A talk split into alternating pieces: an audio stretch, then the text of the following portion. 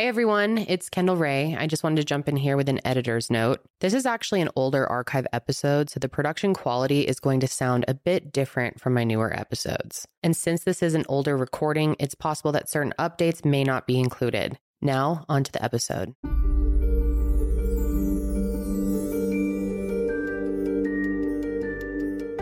Our story begins in Vallejo, California on December 20th of 1968 around 11 p.m.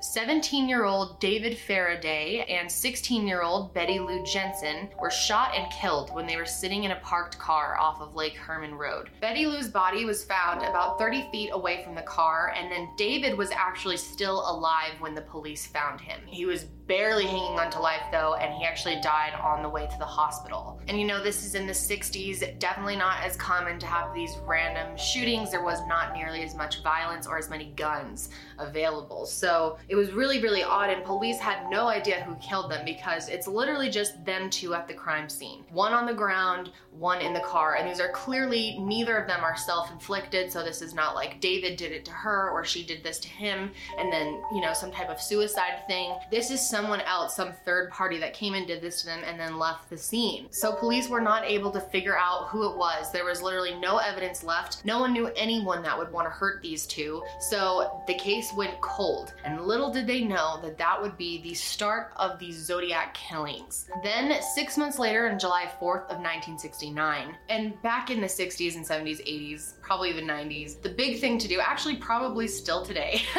the big thing to do was parking a car. Like going on a date and going and parking somewhere, and you know what you do in the car. So there's a lot of um, teens just unexpectedly hanging on their cars at night. And that's exactly what Darlene Ferrin and Michael Mageau were doing. Darlene was 22 Michael was 19 years old, and they were just hanging out in a parked car near Blue Rock Springs Park, which is only a few minutes away from the first murder of Betty and David. It was around midnight. They were just sitting in the car when someone came up behind them and just shot them both in the car. Pretty scary, you know, to know that, especially that he's still out there, you know. It's something that never leaves your mind. You know, you look at her picture and she's not here, and now, what's really different and interesting about the Zodiac killer that makes him a little more unique than other serial killers is that he doesn't seem to have like a motive for doing it other than the pure joy of taking someone's life. He doesn't really torture victims, he doesn't capture them, take them home, he shoots them. He normally does it outside, it's normally quick, he doesn't normally do anything sexually with them. He just purely likes to catch people off guard and kill them. There's not some other weird fetish going on on. Like, if you know about serial killers, most of them have like some weird ritual or something that they're doing. This guy just seemed to want to almost be out hunting people. So when the police arrived to the scene, they actually were both alive. However, only Michael ended up living. And Michael ended up claiming that he remembered what the person looked like. He said that he was a white male around 26 to 30 years old. He said he was around 5'8 and at least 200 pounds. He also said he had curly light brown hair and he noticed that he had kind of a large face. Now, what was really weird is within an hour of the attack, someone called the police. And this person claimed to be the shooter, but not just the shooter of Darlene and Michael, but also David and Betty.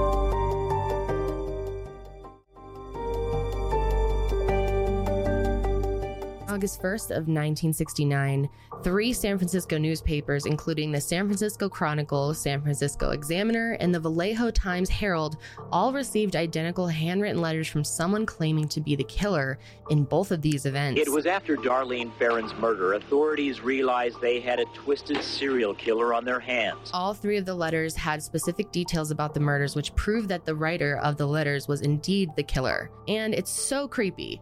The letters were all signed with the same same marking of a circle with a cross through it, and this would be known as the famous mark of the Zodiac Killer. Another thing that was included in these letters was three separate sets of codes. Zodiac Killer was all about playing a game with the police. So Zodiac wanted the codes to be printed in the newspaper, or he said he was going to kill again. And you know, the newspapers were like, mm, we ain't gonna take a chance on that. We're not gonna get blamed for this. So they went ahead and printed it. The Zodiac Killer said that the three sets of codes would reveal his identity. On August 4th, another letter was received, and the letter started with This is the Zodiac speaking. In answer to your asking for more details about the good times I've had in Vallejo, I shall be happy to supply even more material. By the way, Are the police having a good time with the code? If not, tell them to cheer up. When they do crack it, they will have me.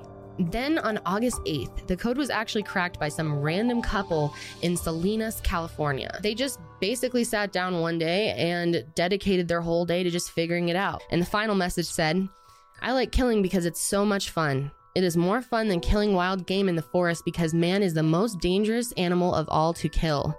Something gives me the most thrilling experience. It is even better than getting your rocks off with a girl. The best part of it is that when I die, I will be reborn into paradise, and those I have killed will become my slaves, and I will not give you my name because you will try to slow me down or stop my collecting of slaves for the afterlife. And then there was another murder. A little over a month had gone by, and it was on September 27th in Napa, California.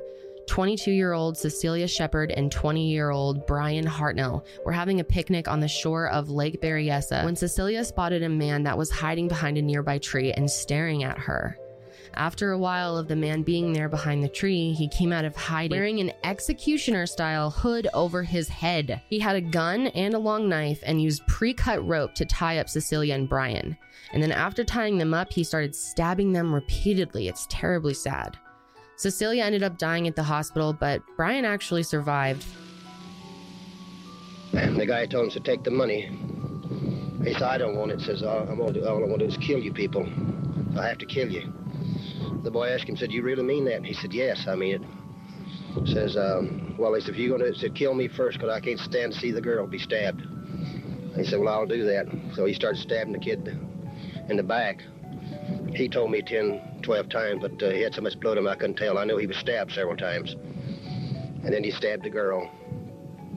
So, uh, Boy was conscious enough to give you a description of the man? Oh, yes, they, they was, uh, they'd go out and come back, and uh, it was taking some 35 minutes for the ambulance to get from Napa up here, which is uh, 20 miles, 25 miles away from this place. And uh, so they did a lot of talking. The, the boy thought he was going to wasn't going to make it. He wanted to tell, give a description to the guy best he could. About the best he could give us that he had a hood over his face and uh, he was a big guy, uh, six foot or better, over 200 pounds. What was your reaction when you saw them? Well, I've been patrolling this lake now 11 years, and I've seen a lot of people that have been cut up by boats and this and that, and uh, for no reason at all, that's about the worst I ever seen. The kids just chopped up, real nice college kids, just stabbed for no reason at all. I, I, I never witnessed anything like it before. Conclusive enough to link the murderer of Celia Shepard to other murders in the Vallejo area in the past year. Does it seem to you as if uh, you're pretty much on the verge of finding this man? Well, I wouldn't want to say that. In speaking with one of the deputies uh, who was investigating this thing, he said that the first thing you told a deputy uh, out there was to give some idea of a description of the man. Do you understand now how your mind was able to work that well under those conditions? You really did an exceptional job in that. Well, through the whole thing, like I mentioned before, I, at the beginning, I did think I was going to die. And so from that moment on, one has to have certain goals that you have to set. The first goal, of course, was to live.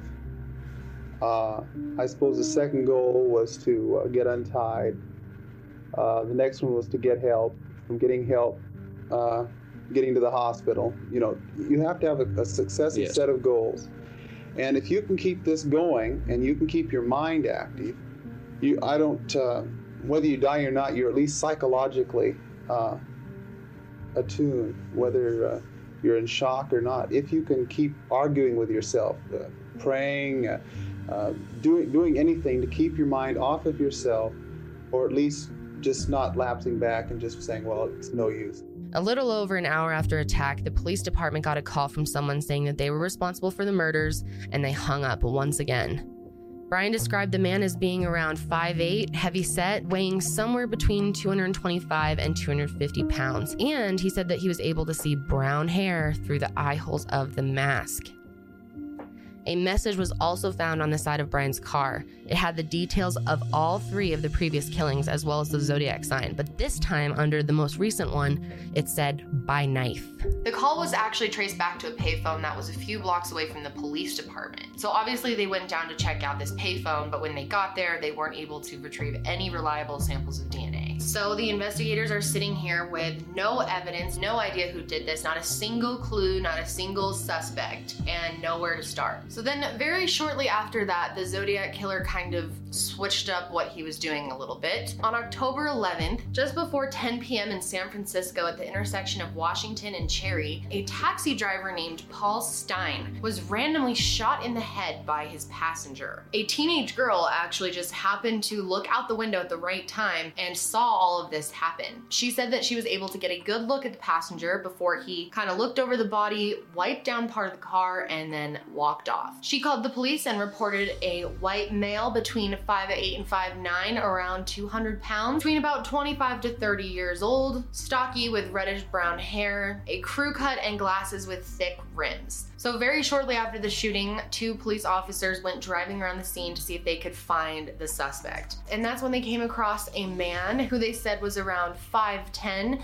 around 170 pounds, reddish brown hair, a crew cut, and wearing glasses right around the crime scene. So, obviously, it sounds very familiar to the suspect that was just called into the police. These police officers just pulled over, confronted the man, asked him if he had seen anyone running away. And that's when he said, Yes, I just saw a man with that description run that way and pointed forward. And the police were like, thanks, man, and drove off. And to this day, people really think that they actually were talking to the Zodiac killer. And there's kind of, I mean, with any type of police stuff, it's always a little fuzzy, especially old stuff. So we're not exactly sure why this miscommunication happened or why they just didn't consider him to be a suspect. But a lot of people say there's a lot of rumors that it was actually because they, for some reason, thought that the suspect was black and this was a white man, so it couldn't have been him. But I don't know if that's ever been confirmed. It's kind of rumory, so I don't really know. I think it was just really shitty police work either way.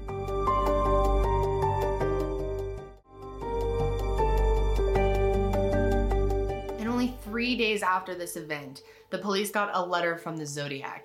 And this time, instead of a return address, which he never put one anyway, but in that spot, there was the Zodiac symbol. And that's how they knew it was from him. The letter talked about details from the killing of the cab driver that only he would have known, and it also talked about how two cops totally messed up when they were out looking for the suspect. It said, P.S. Two cops pulled a goof about three minutes after I left the cab. I was walking down the hill to the park when this cop car pulled up, and one of them called me over and asked if I saw anyone acting suspicious or strange in the last five to ten minutes. And I said, Yes, there's a man who was running and waving a gun the cops peeled rubber and went around the corners I directed them. I disappeared into the park, a block and a half away, never to be seen again. So, good work, San Francisco Police Department. So, in the taxi, there actually was a bloody fingerprint. However, in the letter, the Zodiac also said that he left fake clues around to confuse them.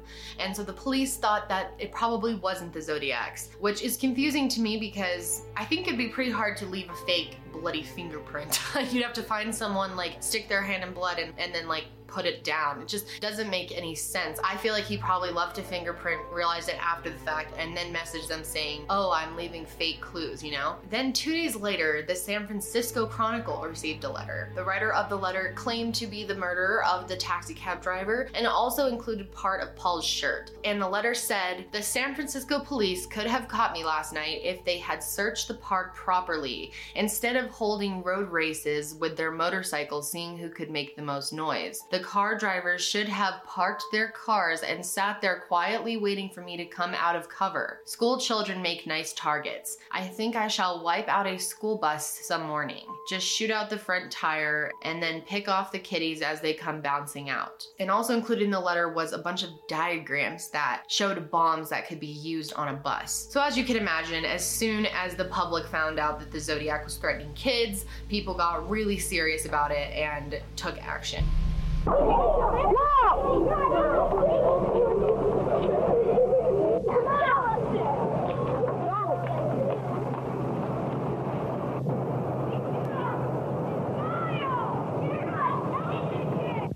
uh, trying to keep our routes.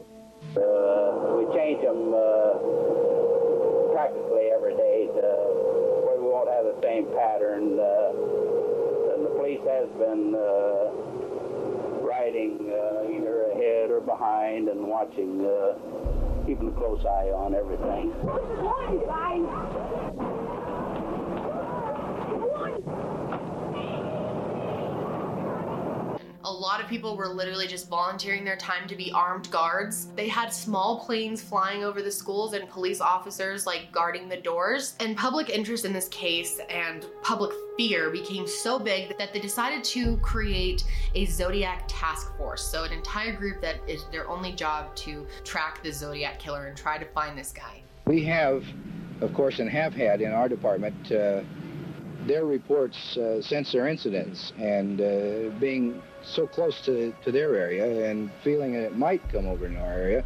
We, of course, have been working very closely with Vallejo in checking state hospital patients and former patients because this guy is a pathological uh, psycho uh, killer.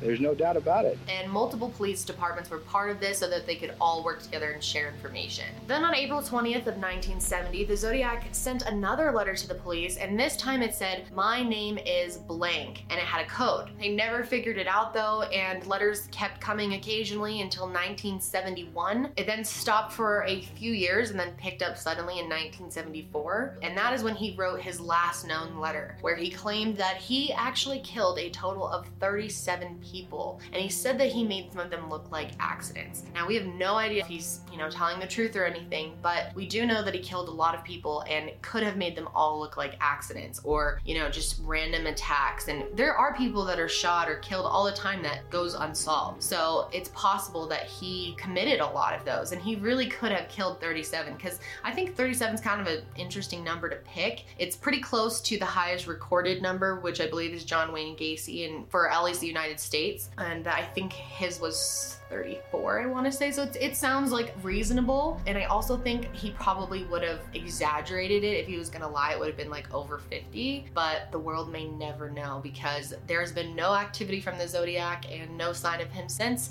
Chances are he's not even alive anymore. But let's talk about some of the theories that people have about him, who he is, and what happened. Now, one thing that a lot of you probably have connected the Zodiac Killer to is memes regarding Ted Cruz.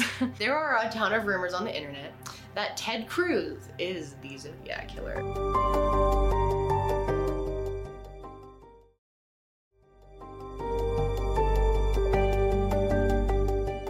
To get this one out of the way. Just wanted to talk about it real fast because I find it so fucking funny. Back in 2015, 2016 ish, when he was running for president, a theory or rumor started floating around the internet that Ted Cruz is the Zodiac Killer. And the only evidence they had was that he looks like him, which he kind of does, but not really. And the Zodiac Killer had like light brown hair. Not only that, but it's just impossible because Ted Cruz wasn't even born until 1970. So unless he was killing people as an infant, then Ted Cruz can be ruled out. the next theory is that it was a man named Earl Van Best Jr. There's a man out there named Gary who believes his father, Earl Van Best Jr., was the Zodiac Killer. And he actually published a book called The Most Dangerous Animal of All, where he talks about the reasoning for believing that his father was the Zodiac Killer.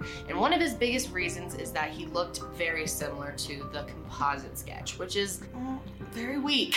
his name also matched one of the lengths of the codes for names. He even hired a handwriting specialist to look at the handwriting of the Zodiac Killer and compare it to his father Earl's marriage certificate and see if they were at all the same, and he claims that this expert said that they were. However, there are also a lot of reasons to believe that he is not the Zodiac killer. First of all, the church that he got married in, the woman who worked there said that the signature on it was actually of the priest priest not Earl. So, unless the Zodiac Killer is this random priest, that whole theory makes no sense. You can't base it just off handwriting. Gary actually wanted to compare the DNA of his father to DNA that was on the stamp because the Zodiac Killer was licking stamps, but the police did not even want to let him have access to that. And that was because there wasn't enough evidence of Earl possibly being guilty. Gary still thinks that his father is the Zodiac Killer. He thinks that the police are acting in some kind of cover up for it, which doesn't make any sense because why would the police care? Like they want to catch him too. Why would they want to cover it cover it up? And that is not even a good way of doing it. The next possible suspect is Lawrence Kane K. In 1962, a man named Kane was in a car accident. As a result of the accident, he actually got permanent brain damage. And a lot of the times when you have a serious brain injury, you can have personality changes. He was having, you know, just all types of mental issues. He felt very unstable. His friends and family said his behavior was just becoming more and more odd. And a counselor even said that he was losing the ability for self gratification. Also, his name, Kane, is four letters, so it would fit the Zodiac's code. Also, Darlene, who was a victim from the second murder, had a sister who claimed that Kane had followed and harassed Darlene in the weeks leading up to her death. Additionally, in 1970, Kane moved to South Lake Tahoe and started working at a hotel. And that same year, a woman named Donna Lass disappeared from South Lake Tahoe area. And she also worked at the same hotel that Kane did. However, there is something that makes people believe that it could not have been Kane, but this gets a little complicated here, so stay with me. On March 22nd, 1970, a woman named Kathleen Johns and her baby were driving on a San Francisco highway when another car pulled up beside her and motioned for her to pull over. When she pulled over, the guy told her that something was wrong with her tire and he wouldn't mind helping her fix it. So she got out, trusting him, and he went to her tire and messed with it. You know, she thought he was fixing it. So he's like, All right, you're all set so she gets back in the car, starts driving, goes a couple of feet, and the tire just pops right off. So he had loosened the wing nuts or lung lug nuts. I don't remember. So he loosened up some shit and the tire fell off. So then he was like, oh, oh my gosh, you know, let me just take you somewhere and we can get this put on by a professional. So he gets in the car with her, and as soon as he's in the car with her, he starts threatening her. And she has a baby with her, keep in mind. And he starts saying how I'm gonna kill you, you're gonna be next, I'm gonna kill you, you should be scared, your life's gonna end, all this creepy, creepy stuff. However, the Zodiac killer somehow made an error on one of the highways and had to stop for a second to like turn around. And when he did this, Kathleen jumped out of the car with her baby and ran into this field nearby. And she just dropped to the ground like a pancake, flattened herself out, and just laid there still, which is actually a good thing to do if it's at night in the dark. Like if you lay, if you're wearing dark enough clothing, if you lay on the grass, can sometimes just kind of stay hidden, like you won't stand out in a big area. And he went out there looking for her with a flashlight, looked around, and didn't see her. So he eventually gave up because there were other trucks and cars, and he didn't want anyone to catch him. So Kathleen got away, and she's one of the only women to have been with the Zodiac killer. Shortly after this, a letter arrived to the police station saying, So, I have a little list, starting with the woman plus her baby that I gave a rather interesting ride. So, this obviously matched up with Kathleen's story. So now they're thinking she was with the Zodiac killer, and she was with him long enough to kind of memorize his face. When she was looking at a bunch of photos on a lineup, she picked out a picture of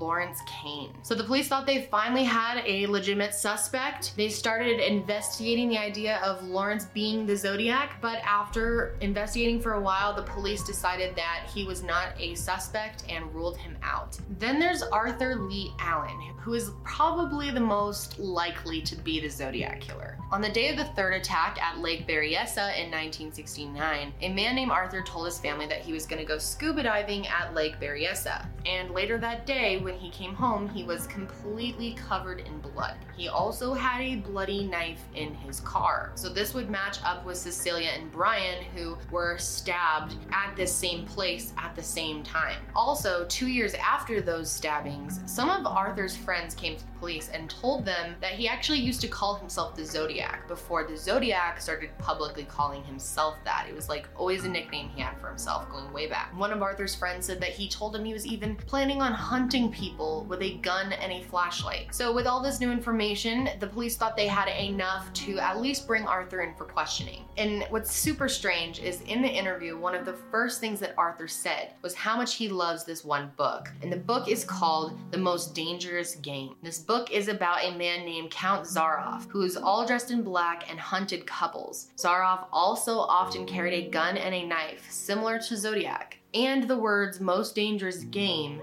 happened to appear in one of the letters that the Zodiac wrote. During the interview, Arthur was also wearing a Zodiac watch, which had the same symbol that the Zodiac killer used. So, because of all this, police decided to go ahead and search his trailer home. And this is disgusting. In his trailer, they found a bunch of animals, dead animals, cut up into like little pieces, all separated in little bags in his freezer, like dissected animals. But the police were not able to hold him accountable because there was no solid evidence linking him to the Zodiac killings. However, a little while later, Arthur was actually convicted of child molestation and he was sentenced to prison. He was sentenced to three years in jail, and surprisingly, the letters from the Zodiac stopped while he was in jail. He spent three years in custody until he was released in August of 1977. And about six months after that, another Zodiac letter came that said, I'm back. They did new DNA tests on this letter, but ultimately they weren't able to get any good leads or clues off of it, so the case just went cold once again. So then 13 years went by, and finally in August of 1991, in a San Jose jail, an inmate named Ralph Spinelli was trying to make a deal with police so that he could get out of jail. He claimed that when Arthur was in jail, he told him that he actually was the one who killed Paul Stine, the cab driver. He decided to interview Michael Mageau, the man who survived the second Zodiac attack, because Michael was only one out of two people who happened to see the Zodiac without his mask on. I'm assuming that they couldn't get a hold of Kathleen or she didn't want any part of this, but when Michael was shown a lineup of pictures, he actually picked out Arthur. With this, the police were actually able to get another search investigation on his house, and this time they found formulas for unconstructed bombs, as well as tapes about the Zodiac killer. But when they asked him and questioned him about it, he claimed to know nothing about Zodiac killer killings. But they were able to get him to participate in a public interview. Regardless, police said they didn't have enough info or good evidence to prove that he had involvement, so he was never taken into custody. It's just kind of crazy to think about because, I mean, he really does seem like the most likely person here. The fact that he was picked up out of a lineup, that he was making bombs, and he was sending in, you know, diagrams of bombs, so he clearly was working with bombs. It just kind of all lined up. Him being at that lake the same day, he fits the description. So you'd think that, you know, they would really have something here. But the police said that they had reasons to believe it was not him. They actually compared his DNA to the DNA on the stamp that the Zodiac had sent in his letters, and it was not a match. Another thing that they were able to do was get a palm print off of one of the letters. And back in the, you know, back 60s, 70s, people weren't as aware of, they knew about fingerprint technology and that your fingerprint could identify you, but not many people knew that there was a print right here. So when they were writing, it was, you know, touching the paper. So they were able to get one palm print of the Zodiac killer. And when they matched it to Arthur's, it did not match. Arthur's fingerprint also didn't match the bloody fingerprint in the car. They even had his handwriting analyzed and it was determined that his handwriting was not a match for the Zodiac killers. Also, he didn't really look too much like the composite sketch, definitely not enough.